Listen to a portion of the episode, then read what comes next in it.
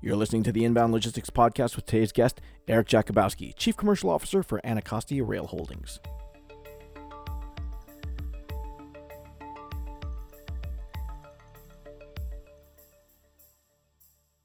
Like many industries, rail shipping hit the brakes during the pandemic and has found itself in an uphill climb to catch up to its trucking counterparts.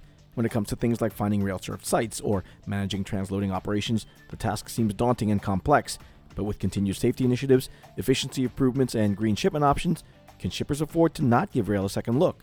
Eric Jakubowski of Anacostia Rail Holdings joins us to share some insights on how rail can get your shipments back on track. Joining me today on the Inbound Logistics Podcast is Eric Jakubowski, Chief Commercial Officer for Anacostia Rail Holdings. Eric, thank you so much for joining us on the show today. Absolutely. Welcome the opportunity to talk. It's great to have you. Uh, Eric, if you could do us a favor and introduce yourself to our audience, give us a, a tour through your uh, background, a little bit of what you've done in the industry, and uh, what you're doing with Anacostia Rail Holdings today. Sure. Well, I'm uh, I'm one of those grizzled veterans. I've been in the rail industry for 38 years now, uh, and I've been with Anacostia, which is a short line holding company, 11 years. In fact, today's my anniversary date. So, um, I I spent uh, the the early two thirds of my career with uh, two class ones. Conrail, I started on the operating side of the railroad, which I think is an important uh, start for anybody who wants to be in this business, and uh, moved across a variety of functions: finance, real estate, government affairs. Uh, wound up primarily on the M and A side, in the strategy side, and when Conrail was dissolved uh, in, in an acquisition, I moved to Canadian National and worked uh, across a variety of strategic and marketing functions. I ran the petrochemicals group. I uh, was heavily involved in what we now call in the industry precision scheduled railroading, which really got its start at CN and stayed there through uh, an additional 12 years. So um, I've seen the rail industry change, I've seen the rail industry struggle, but most importantly, I think I've seen uh, a resilient industry, and I've got some insights that I'm prepared to share. Excellent. Happy anniversary to you then. and speaking of the rail industry, uh, can you bring our listeners up to speed on the status of the North American freight uh, rail industry? Are, are, service levels improving across the board? Where are we? It, it's been slower than I think many people, many shippers in particular, would have liked. Uh, I happen to serve on an advisory board to the, our regulator, uh, our commercial regulator, which is the Surface Transportation Board, and they've watched this very carefully. Uh, the railroads have been in a difficult place because uh, they held out for probably the first year of the pandemic uh, in, in terms of maintaining workforce, but then they dramatically cut back, and it has been extremely difficult for them to uh, return employees. Many of them retired early or left the industry. And I think right now uh, they are probably getting very close to where they need to be in terms of staffing, but it's been a very, very difficult past two years. Uh, service levels have deteriorated uh, primarily due to crew shortages uh, in par- particular geographic areas and this has a cascade effect because even those of us who are in the industry on the short line side, who are partners and who did not cut back on work, workforce, we obviously rely on the large railroads to uh, to interchange business, to hand the business off to us, so we can you know conduct business in our in our local markets. So. I believe we've recovered to the point where service metrics look like uh, they were three years ago but I will also be frank and say that's still not good enough. Uh, I expect more from an industry that has invested heavily in technology and capacity. Uh, I'd like to see the industry continue to improve on velocity and availability of capacity. And I am heartened to say that I think that the C suites at most of the very large railroads are beginning to focus on just that issue uh, the issue of capacity for their shippers. And I would trust that we will see uh, during this summer uh, a, significant rebound in service levels to the point where uh, capacity will be available. Uh, it has been extremely tight in terms of car capacity and even mainline capacity. uh, and that has complicated our ability to, to grow uh, organically in terms of volumes. All right, then. So, for shippers that are currently using trucks, uh, what are some of the primary reasons then for them to shift some or all of their freight to rail? Well, I, would say that you know, the the rail industry is moving rapidly towards in, integrating what we call transloading into the, the service category of, of, of, of end, you know, sort of seamless end-to-end door service for customers. Uh, obviously, rail provides significant options in terms of geographic reach. Uh, you know, rail has been an important component for very large companies who care about uh, ESG, you know, environmental factors. And uh, I think as long as railroads continue to improve upon uh, the the focus of providing flexible options for customers, it will become a real value to, to freight shippers to consider rail for a sizable percentage of their freight. Now, I do think there's more work to be done on integrating both the accounting as well as the customer utilization of tools to, to track shipments, to settle accounts when you involve transloading, which is a last mile sort of truck delivery from a rail carrier uh, perspective. Uh, but I think we're going to see a lot of focus in that area.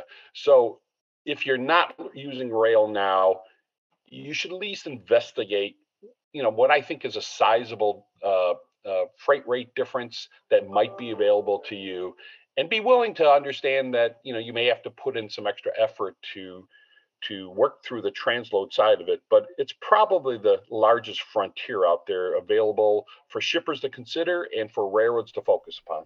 All right, let's touch on that extra effort a little bit then. Uh, what should shippers then be prepared for when they start using rail? Uh, how is dealing with railroads different from, say, dealing with the, the motor carriers that they're used to? Well, first of all, I think that there's a there's an education gap. Uh, uh you know, many of us who are in this business have watched uh, the logistics side of the business uh, become very user friendly, uh, very quick to be able to adapt to spot markets, and railroads uh, by nature are much more transaction intensive. And so I think that if you're considering rail, you probably have to commit yourself to that education process. You know, find a couple of people who are not afraid to understand a different vocabulary, uh, different techniques, if you will. Railroads uh, traditionally are not user friendly relative to their peers in the on the trucking side. Uh, I would hope that the railroads are going to improve on their their transaction tools, uh, especially in the in the e space. Uh, but but the reality here is that you know we're going to see change here, and I, I think that's important. Uh, there's a significant investment not only in technology, but I think also in customer service, and this will dramatically change what I think has become a, uh, a, a gap over the last several decades, a gap in users' ability to easily interface with railroads, and recognizing that you know being customer friendly uh, is a critical priority. I think has become the focus of the new CEOs. Uh, you know, this is an industry that has changed from uh, preferring operating people to commercial people as their CEOs uh, in this last generational change, and and I and I think we're starting to see some of that focus. All right, now on the operational side of things, what are some reasonable expectations if you start to use rail uh, in terms of visibility, flexibility, and, and reliability? Well, I, I think that this is a, a good place for me to pitch short lines because, quite frankly, any shipper, what they care about is is what that interaction looks like uh, at their dock, whether it's at the origin or destination end.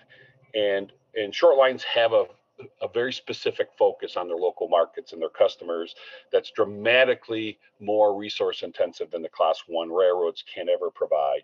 Uh, so you need an ombudsman in many ways, and that's what the short lines have chosen to become uh, focused on flexibility, focused on reliability, and working very hard, I think, to improve the visibility gap.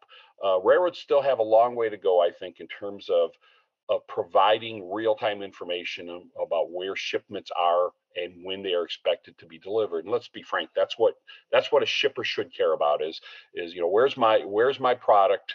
Uh, will it be on time? Do I need to consider a backup plan? Uh, that's all frontline management uh, set of concerns that that can be addressed if you've got a, a, a very interactive partner.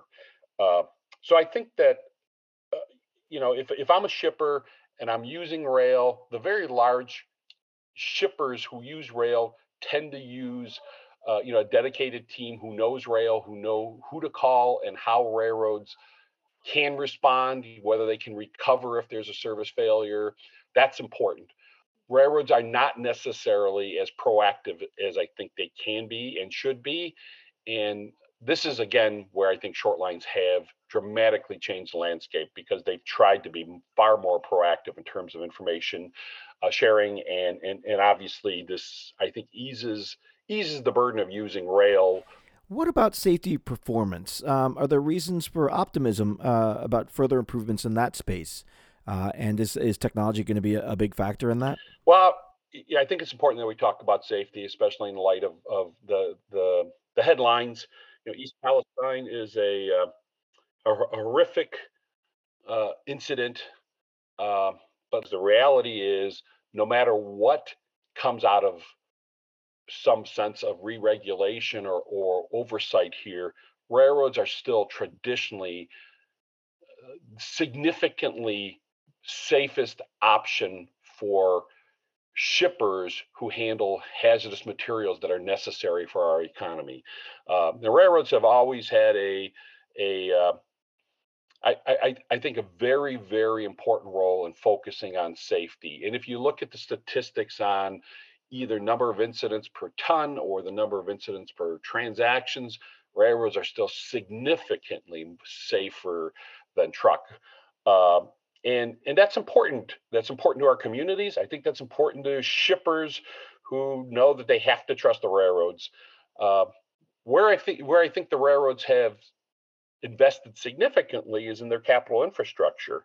Uh, i said i've been here for going on four decades now and i can tell you that the railroads traditionally put a significant amount of their profits right back into the network that usually is in the form of of of the right of way, the the track and the bridges, and it's probably in the best shape it's ever been, and definitely by far the best network in the world in terms of um, uh, you know structural integrity, and that goes a long way, I think, to uh, to, to maintaining safety and and uh, you know allowing the railroads to operate efficiently.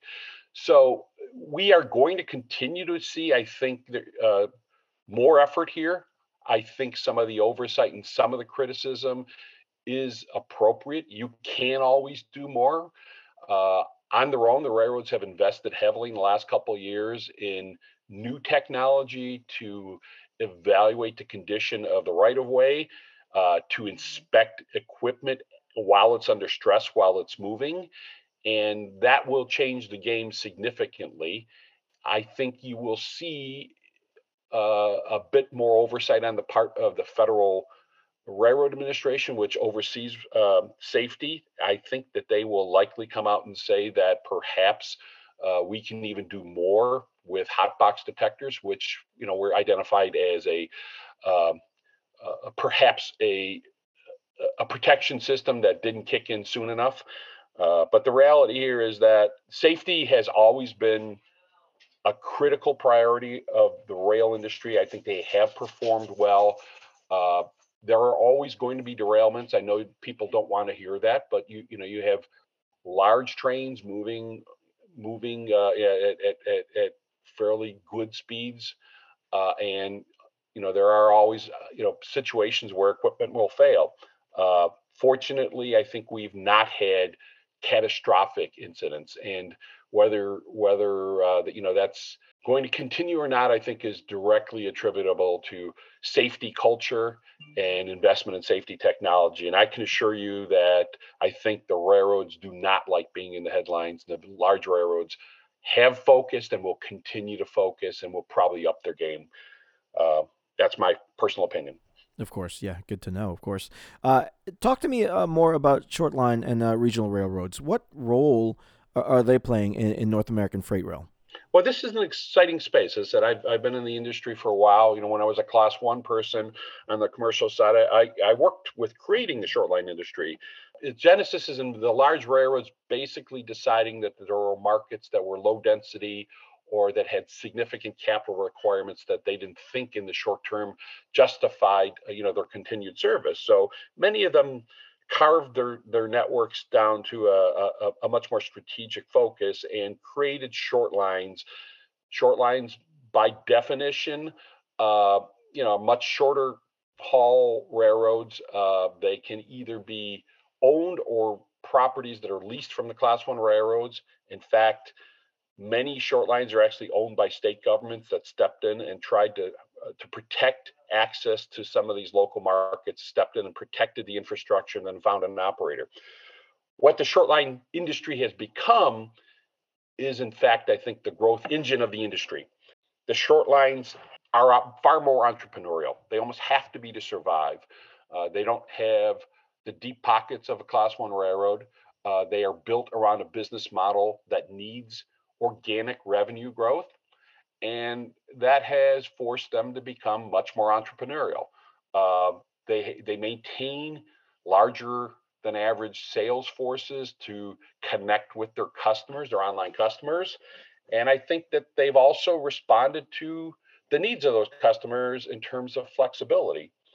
Uh, I think the additional change that we've seen, especially as precision scheduled railroading has come in place is that short lines have become the place in the market for customers who require some flexibilities in terms of service patterns or even equipment use uh, that the class ones uh, ha- have decided they don't want to pursue. And and i think this is an, an important function an important option for customers to consider uh, if you're looking to establish a new location, I would strongly consider that you investigate what that looks like uh, in your market. Uh, a short line will likely provide you that door to door service that I think is much more truck like, and they are likely to be you know privately held or or at least held by uh, you know an entity that is fairly local to your market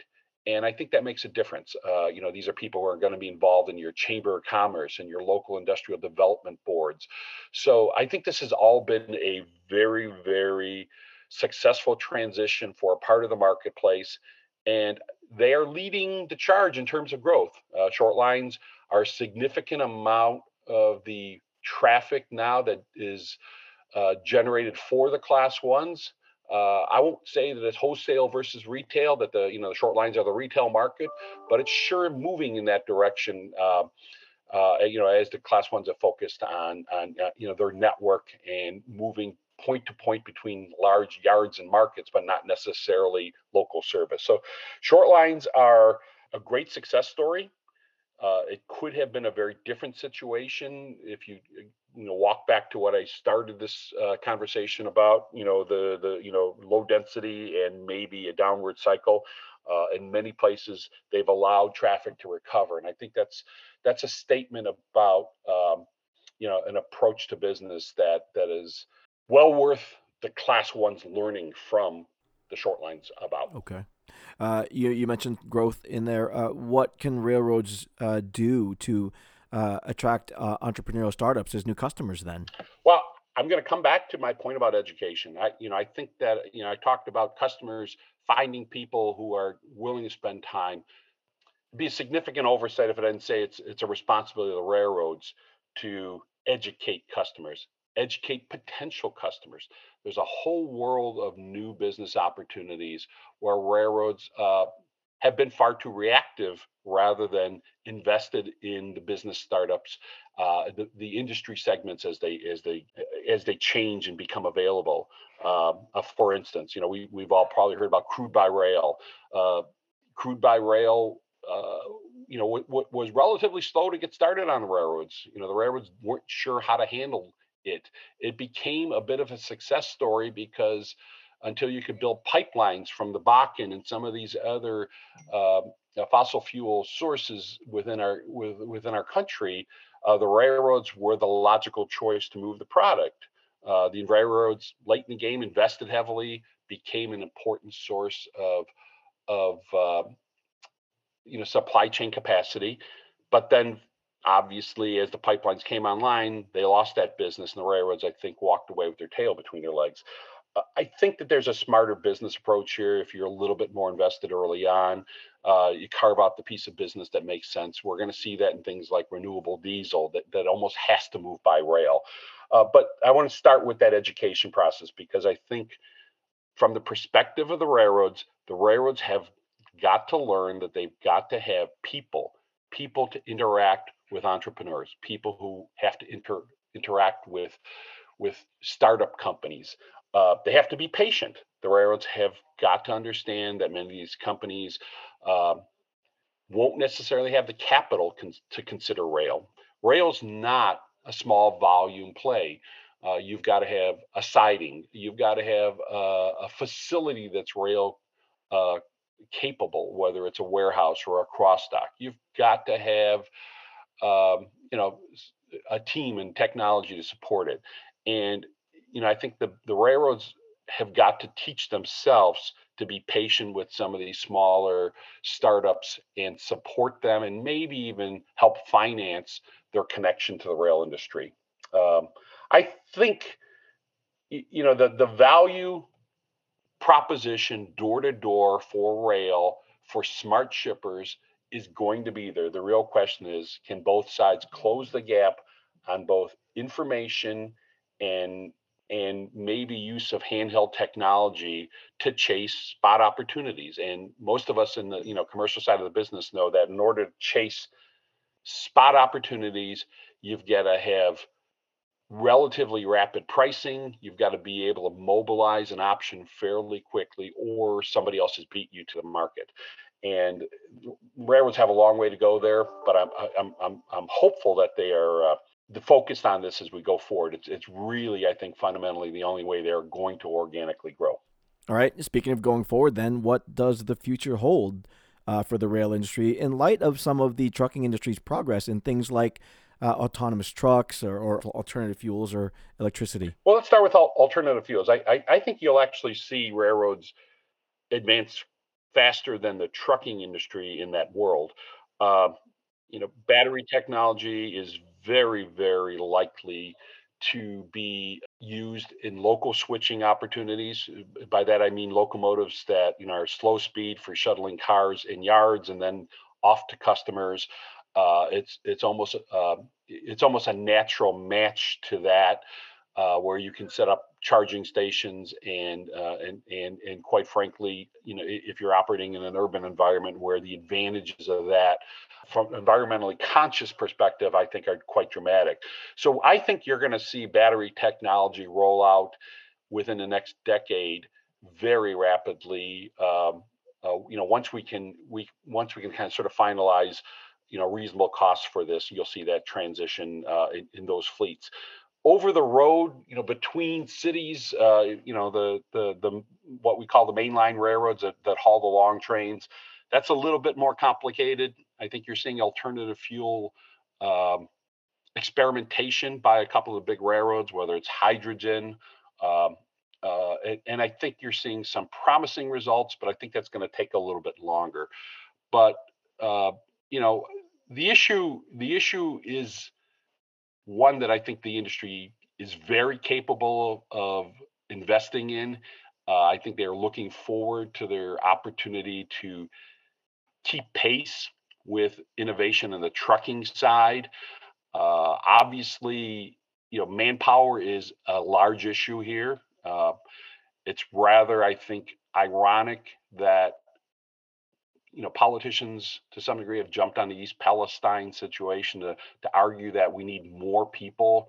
Uh, that particular train actually had three people in the cab. They couldn't have done anything differently.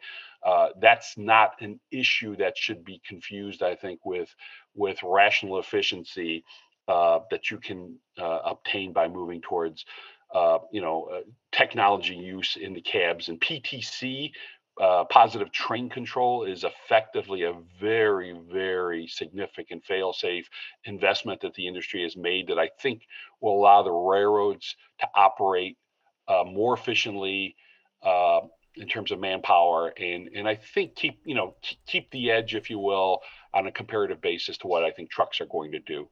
Okay, fair enough. Uh, a lot of fascinating information there, uh, Eric. Uh, where can we send the audience for more information if they want to dig a little bit deeper into uh, short lines and regional rail? Well, I, am going to suggest you come straight to our website. You know, we actually just uh, uh, unleashed a new website that I'm quite proud of. you know, the advantage of coming to any single railroad site is that we're not shy about making everyone understand that we work in a network industry and that our partners um, are are, are just as important for you to connect with. So through our website, you can get to every class one railroad that we connect with, and we connect with all seven of them, uh, soon to be six. And uh, I think that um, you'll be fascinated to hear some of the success stories that we've had that I think might be applicable. Our, our website is www.anacostia.com, A N A C O S T I A. Uh, we're a privately held company. Uh, we're a proud, established uh, company with a solid track record. Uh, we operate in very large cities Chicago, New York, Los Angeles, Houston. And I think you'll be fascinated to see what a small railroad uh, can actually do. And uh, look forward to having conversations with you if you pick up the phone after you visit our website. Excellent. Sounds good. That link will be in the show notes. Uh, thank you so much for taking the time out to talk uh, and happy anniversary and continued good luck with Anacostia. Thanks much, Jeffrey. Inbound Logistics Magazine is the information leader in supply chain and logistics management. Start your free print and digital subscription today by visiting bit.ly slash getil. That's bit.ly slash get underscore IL and stay ahead of the 3PL game.